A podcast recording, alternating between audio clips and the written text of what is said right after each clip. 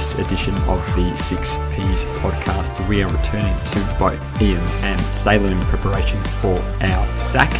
We'll go over the practice SAC topics and provide you with some tips and tricks on how to best study for this. That's coming up on the Six Ps podcast right now.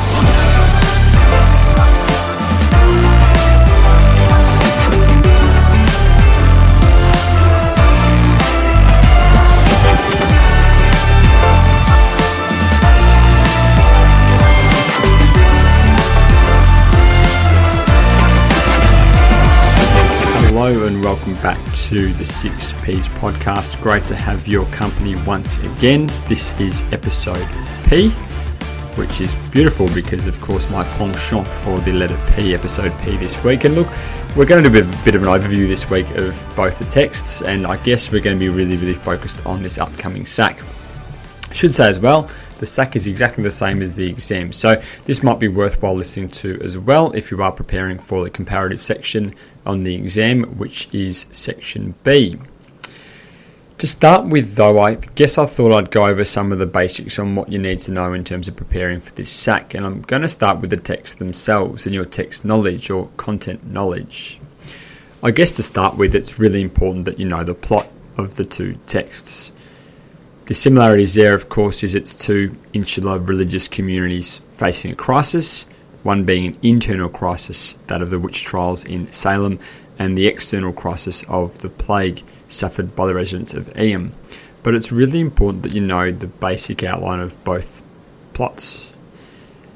As I said to you many, many times before, we know when you haven't read the text, so this is an absolute necessity to know what happens in both the texts. Of course, we did read significant portions in class, so you should all be very aware of that. I guess the next level then is around characters. And for many of you, you'll already have a really solid foundational, solid knowledge of the main characters or the protagonists. Um, in the Crucible, that really revolves around John Proctor, um, Abigail Williams, and then to a lesser extent, I guess the characters that next come up quite frequently are Danforth, Parris, Elizabeth Proctor as well. In fact, she came up quite a bit in one of our practice SAC topics. And of course, there are other characters that, that students do like, like to use, and more so secondary characters. And I, and I think it's really important that you don't forget about them. Sometimes we do focus a lot on the main characters, but someone like Rebecca Nurse, someone like Giles Corey, Reverend Hale as well, they're really good characters to explore. I also forgot to mention, I guess, um, Tituba, which is one character that um, we saw a lot with, especially in the first practice SAC topic, talking about the value of women. So please make sure you have a really solid foundation knowledge of those characters. Um, and obviously, in, in, your SAC, you do want to discuss the protagonists, of course, in good detail, but if you can bring, mention a secondary character, it always helps as well.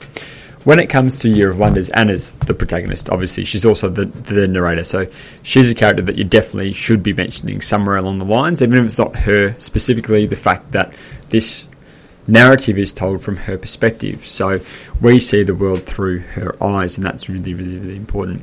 Uh, Michael Mompellion and Elinor are the two next sort of characters that a lot of students reference, but we all have our favourites. There was one year, of course, when um, John Gordon seemed to come up an awful lot um, him being a flagellant, of course. But um, Anys and Mem Gowdie are really popular too. Just make sure you don't get them confused. Uh, and also, please know that they're not mother and daughter. They are, of course, aunt and niece. In case you don't remember that, just remember a niece is a niece. So you've got plot as a very basic thing, characters that are sort of next level. Um, and it's really important, of course, that you know quotations and you have evidence from the text. So when it comes to learning or memorizing quotations, there are a couple of things you can do. You can build a, a, a quote bank, of course. Um, that's a really good way of, um, I guess, not only building your quotes, but also um, building a comparison between the two texts as well. Uh, you can also, of course, go through sample responses and then highlight all the key quotes. You can, of course, go through your own copies of the text and find your annotations there. There's lots of resources up on the OneNote, of course, too the main thing of what not to do. some of the websites out there are a little bit dodgy in terms of not just the information but the quotations as well. So please be really careful, especially with the Crucible. Of course, it's a film as well. Um, we study the play. Sometimes there are quotes in the film that don't correspond with the play. So, really important that, that you are really careful about what um, content you use. Make sure it is really, really reliable. The next step, I guess, the, the, higher up there is comparing the settings and having a good knowledge of both the settings. Um, when it comes to that, I'm talking about things like religion, talking about things like patriarchal societies, male dominated societies, superstition. Um, just be really careful with um, Puritanism. Of course, Salem is a Puritan town. That's mentioned very specifically in the first four pages in Arthur Miller's commentary. It refers to um, their creed, their values, their belief system as well, and great quotes to remember, of course, as well. And we've been to those in class probably way too much. Um, of course, is not Puritan. It was a Puritan town. Thomas Stanley was, of course, the Puritan minister, and he comes up from time to time. In fact, he ends up returning to church, which is really significant part of the text. But um, please just note that both are not Puritan towns, and that came up a little bit on the practice SAC. So make sure you've cemented that. Obviously, the context information is going to be really important as well, and I guess this mainly refers to the Crucible. Of course, it is an allegory, so Arthur Miller wrote the Crucible and wrote about the Salem witch trials to reflect or mirror his own experiences in terms of the anti communism sentiment in America during the 1950s. We, of course, already know about this. We studied Rear Window in term one, so we already had a little bit of a knowledge on this, but Miller himself was sent to HUAC. So the House of Un-American Activities Committee. So it's really, really important that you have some sort of knowledge on that. Now, if you can fit it in there somewhere in your essay, of course, I recommend that you do so, but please don't pop it in there just for the sake of, you know, using some context information.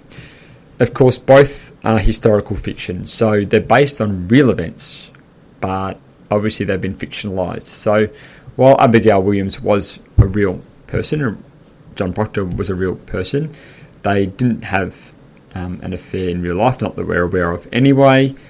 I guess in addition to that, Abigail was actually 12 years old, not 17 as she is in the text. So there's been some liberties taken by both authors in these texts. So as I said, it is both both texts. Sorry, the genre is historical fiction.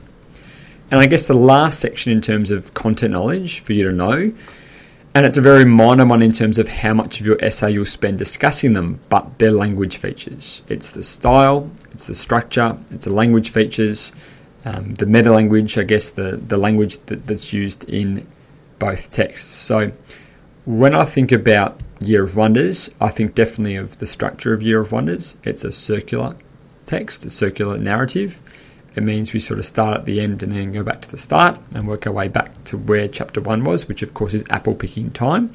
But as we know, we have two chapters called apple picking time, so we get um, both of those. Obviously, the fact that it's circular emphasizes to an extent Anna's growth and emphasizes to another extent Michael Mompellion's um, decrease or, or, weakness. Loss of faith, his loss of morality as well is quite significant there. The other main point for Year of Wonders in terms of structure is the fact that it is a first person narrative, it's from Anna's perspective. When it comes to structure in the Crucible, I guess we look at the three different types of text. We have dialogue, obviously, which is where the characters speak. We get stage directions, which are really quite useful in terms of um, setting up the setting as well as the characters, their positioning, some of the information about them as well. So Tituba is the main one I always thought. Tituba and Abigail, to I always sort of think of the idea that Tituba, um, her slave sense, and the fact that um, she was frightened because trouble in this house eventually landed on her back. And the idea about Abigail, the fact that she is strikingly beautiful, that she's an orphan with an endless capacity for dissembling or lying. The other one I should mention as well is Judge Danforth, and that comes up in Act 3 because that talks about his, um, I guess, strong stance and his loyalty to his post, his loyalty to his occupation and his job as a judge. There's also obviously commentary as well from Arthur Miller throughout the text, especially at the start or Act 1 mainly. We see a lot of commentary. This is really important because it provides us with information about the setting, information about the 1950s, information about the role of women, page 40. Go there, read it, it's really important. And of course, you can reference these in your text. um, in your sorry not text essays in your comparative essays, of course. Please mention um, that in your text essays if you are studying the Crucible, which some of you are at EAL, but we're mainly here talking about comparative essays. So, what else could you reference in terms of language features and style and structure? Well, I think similes and metaphors, um, some something that we touched upon significantly with the Golden Age back in term one and term two, but similes and metaphors really are quite present in both texts. We have the metaphor of the crucible, of course, and the crucible, um, which also sort of is paralleled in um, Year of Wonders, the idea about how they'll be melted down and what would be left would be the gold. Um, we of course have um, a lot of references to nature as well. We've got symbols. Um, the apple is a really significant symbol in Year of Wonders, especially in chapter one. It's apples, apples, apples. She's all apples. Our paper in um, the Crucible is the one that I sort of focus on as well. John Proctor tearing up the warrant, John Proctor tearing up his confession, the idea that he goes against authority, he goes against what's expected of him, and he's his own person. He's not led by other people.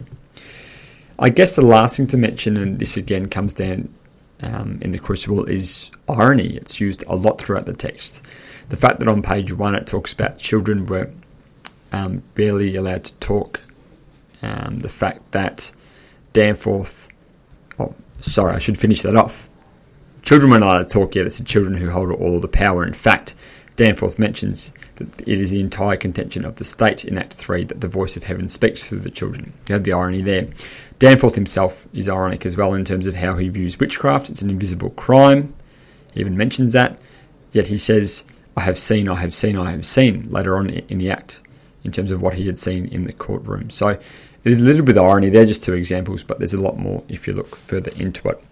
So, in terms of text knowledge, those I guess are the really important pieces of information that I would recommend that you focus on in terms of studying um, for the comparative essay.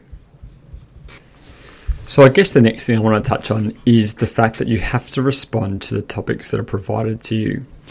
Uh, VCAA every year come out and say the same thing, and that is that students came in with pre-prepared essays. The fact they didn't respond to all aspects of the topic. Uh, as I said, it comes up every, every year, so please listen to that. And it's really, really important. So, looking at our practice SACs, we had two. The first one, and both I should say, came with two quotations. So, hopefully, you managed to fit those in somewhere. Quotes in an essay uh, topic are great. They're free quotes. Use them somewhere. Um, it's up to you where you want to use them. Um, some people really like them in the intro, others in the first or second main body paragraph. I'm really not too fussed, but I think they're really definitely worth using, definitely worth considering in terms of formulating your contention. So the first topic talked about the value of women within their communities of both texts is dependent upon the importance of their contributions to others discussed. So what we were sort of hoping that you would do is firstly discuss the value of women. How are w- women valued in both communities? We obviously, um, the first thing we think of is, is characters, of course, the female characters. Uh, so when it comes to Year of Wonders, we definitely think about Anna. Obviously, she um, definitely comes from a lower class, but is able to sort of um, strengthen her position within a community, become a really important part of her community, and eventually, of course, flee that community. We have Elinor, who's the rector's wife, and um, she has substantial connections. In fact, Colonel Bradford really appreciated her substantial connections. We know that. So she was quite highly valued. Um, and then we have Anys and Mem Gowdie, who, while they were a really important part of the community, they helped give birth, obviously mid- midwives, but obviously they were the first to be punished as well.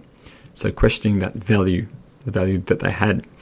And I guess that comes down to the fact that they were quite vulnerable women in these patriarchal societies. And I guess we think of Tituba significantly there um, when it comes to the Crucible. Um, she really isn't valued that much. She's valued by the other girls, but she's not really valued by the men. In fact, she's targeted quite early on.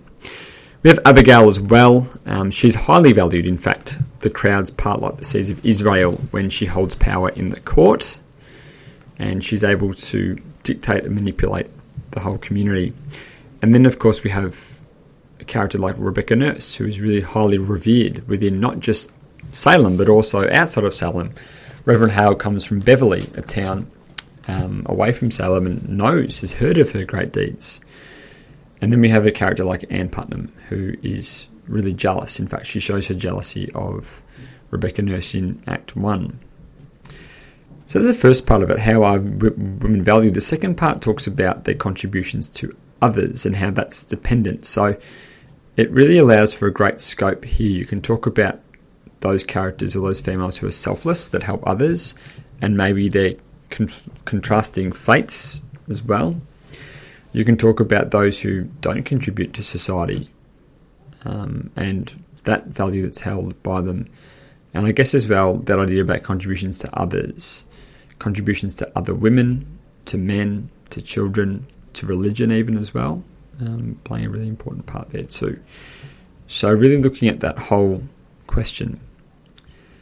The second question talks or asks you both the Crucible and Year of Wonders demonstrate that deeply flawed characters can change for the good. Obviously, we have two key parts here. We have this idea about deeply flawed characters, and the second part about changing for the good. What we really wanted to see here especially in your introduction, was your definition of flawed characters who have flaws. So, are they personal flaws? Are they flaws that are only seen in that religious context? Are they flaws that um, we see it from a modern perspective? How flawed are they? Um, again, the fact they're deeply flawed. When I talk about deeply flawed characters, we think of characters who have committed great sins.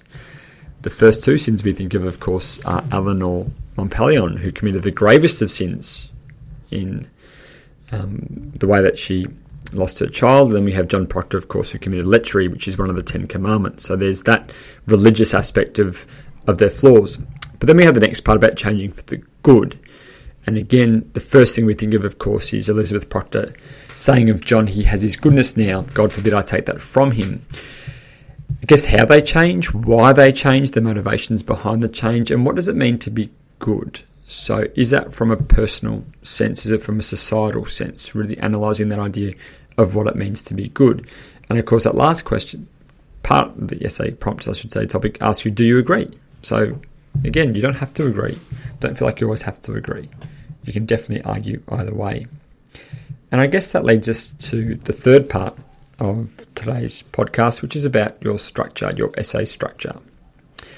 My first tip is to start with the arguments. Whenever you get an essay question that's for comparative text, start by formulating arguments, then work a contention around that.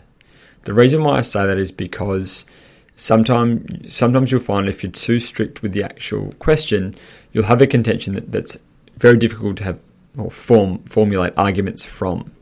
Arguments, of course, are reasons for your contention, so you're answering why you hold that view. When it comes to formulating arguments, really think about the key themes. So, what do I mean by the key themes? Well, I mean the things we've been discussing in class for the last three months. Yes, that's right. We've been studying these texts for over three months now.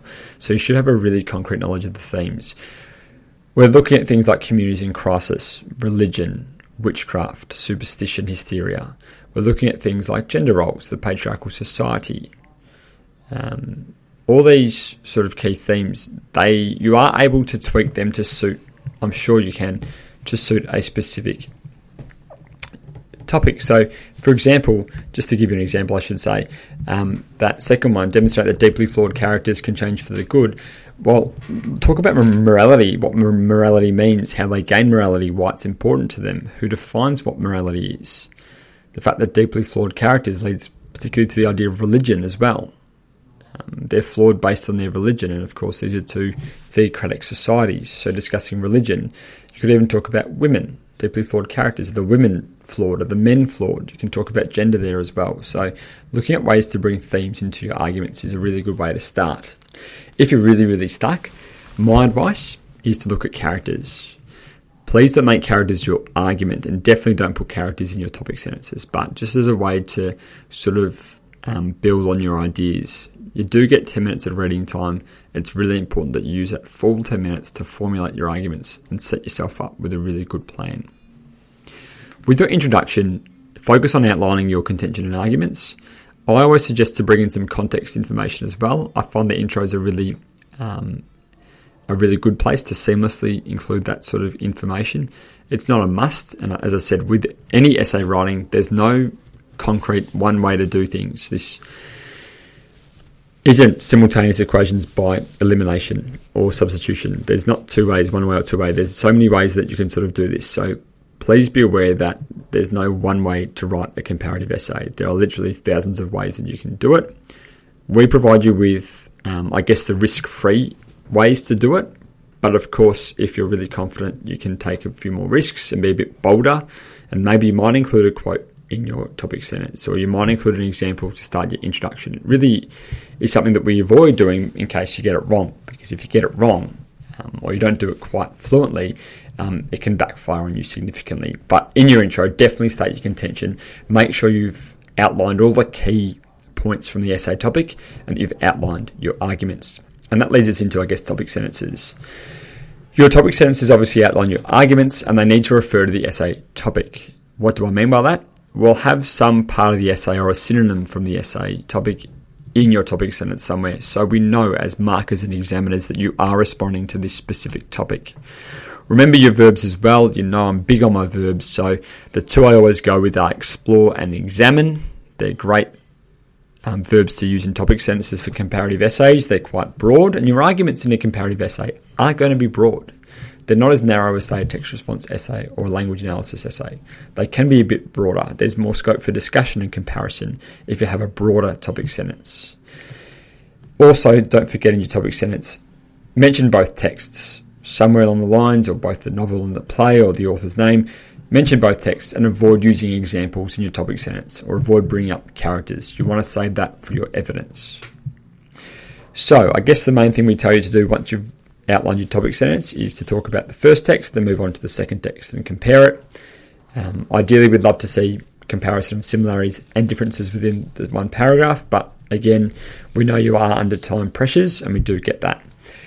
But my advice is rather than talking about one text than the other, try and weave in some comparison. So phrases like while such and such, or like this character, the other character is such and such. So the idea that you're a bit more or a bit less rigid in, in, your structure and really weaving it in and going back and forth between the texts, of course, that is risky to do.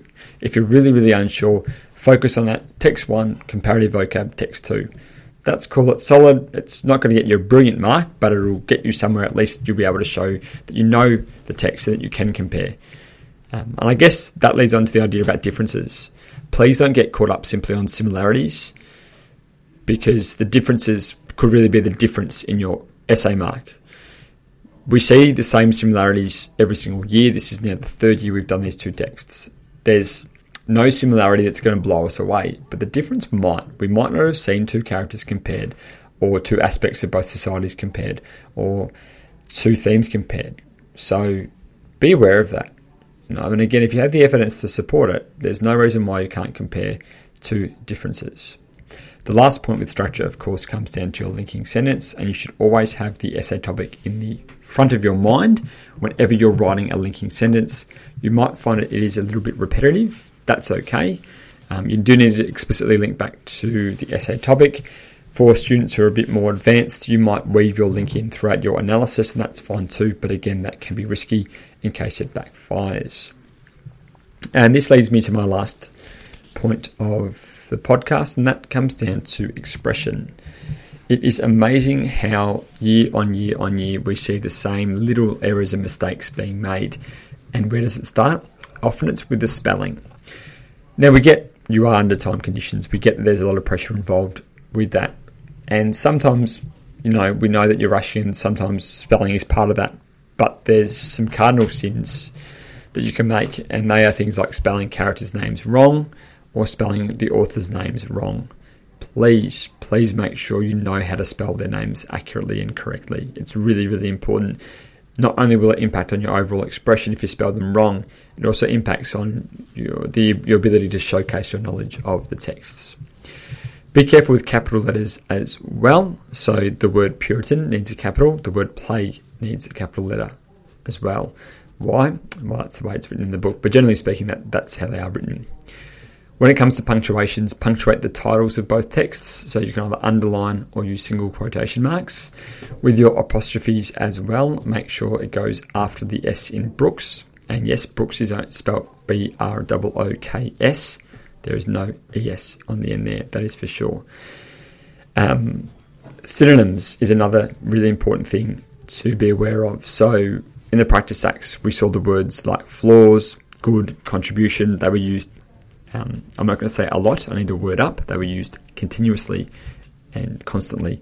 Um, flaws, we can talk about weaknesses. Someone being good, we can talk to them about being moral, about being righteous, or if we're going the opposite, immoral, corrupt. When it comes to contribution, words like their role, um, you could even go on with the contribution being a selfless action, or even the word influence works really well in terms of contribution.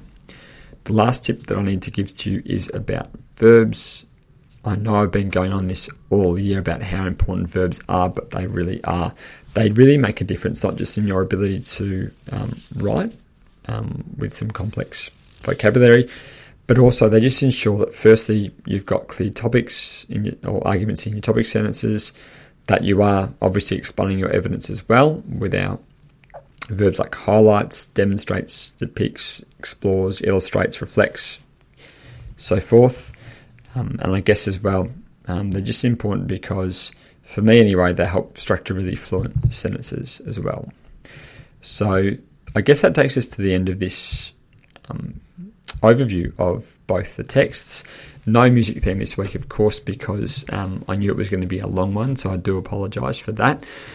Um, good luck on the SAC this week. If you would like to get in contact with me, you can do so at 6pspodcast at gmail.com.